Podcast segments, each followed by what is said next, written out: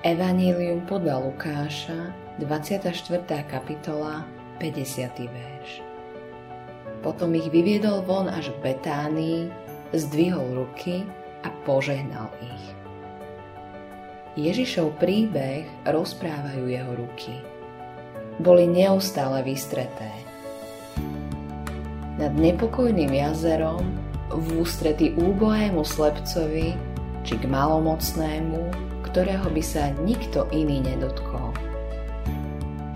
Prečo zostal vplyv Ježišových rúk tak hlboko vrytý v mysli učeníkov?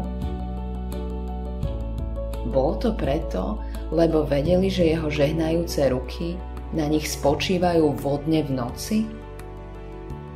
Ježiš oživil slova zo Žalmu 139 v 5. až 6. verši svoju dlaň kladieš na mňa. Žasnem nad tvojim poznaním. Je privysoko, nedosiahnem ho. Nakoniec mu prebodli ruky a pribili na drevo kríža. V knihe proroka Izajáša sa hovorí Ajhna, do dlaní som si ťa vyril. Tvoje meno je vrité v Ježišových dlaniach.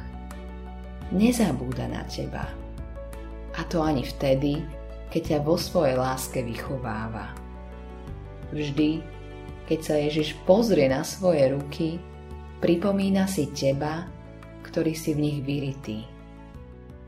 Nik ťa nemôže vytrhnúť z jeho ruky, lebo existuje spojenie medzi Ježišovými rukami a Ježišovým srdcom. Posledné, čo učeníci videli tu na zemi, keď sa Ježiš od nich oddelil, boli jeho žehnajúce ruky. Ten pohľad im zostal. Viacerí z nich prežili život plný ťažkostí. Niektorí prešli mučením, ale boli požehnaní vo všetkom. Je zvláštne myslieť na to, že čas a väčnosť sú spojené.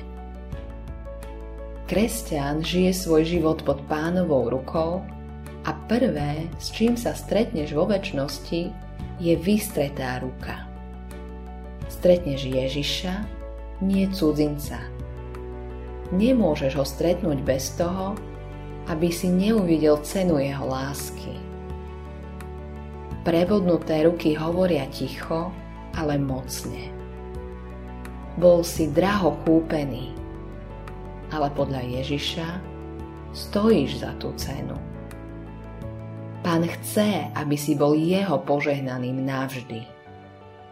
Nezaslúžili sme si to. Je to nezaslúžená milosť. Musíme ju prijať zdarma. Sám o sebe sa nikdy nebudeš cítiť významný. Hospodin je tvojim bohatstvom, radosťou i piesňou. Velebíš ho za jeho nádherné spasenie. Autorom tohto zamyslenia je Hans Erik Nissen.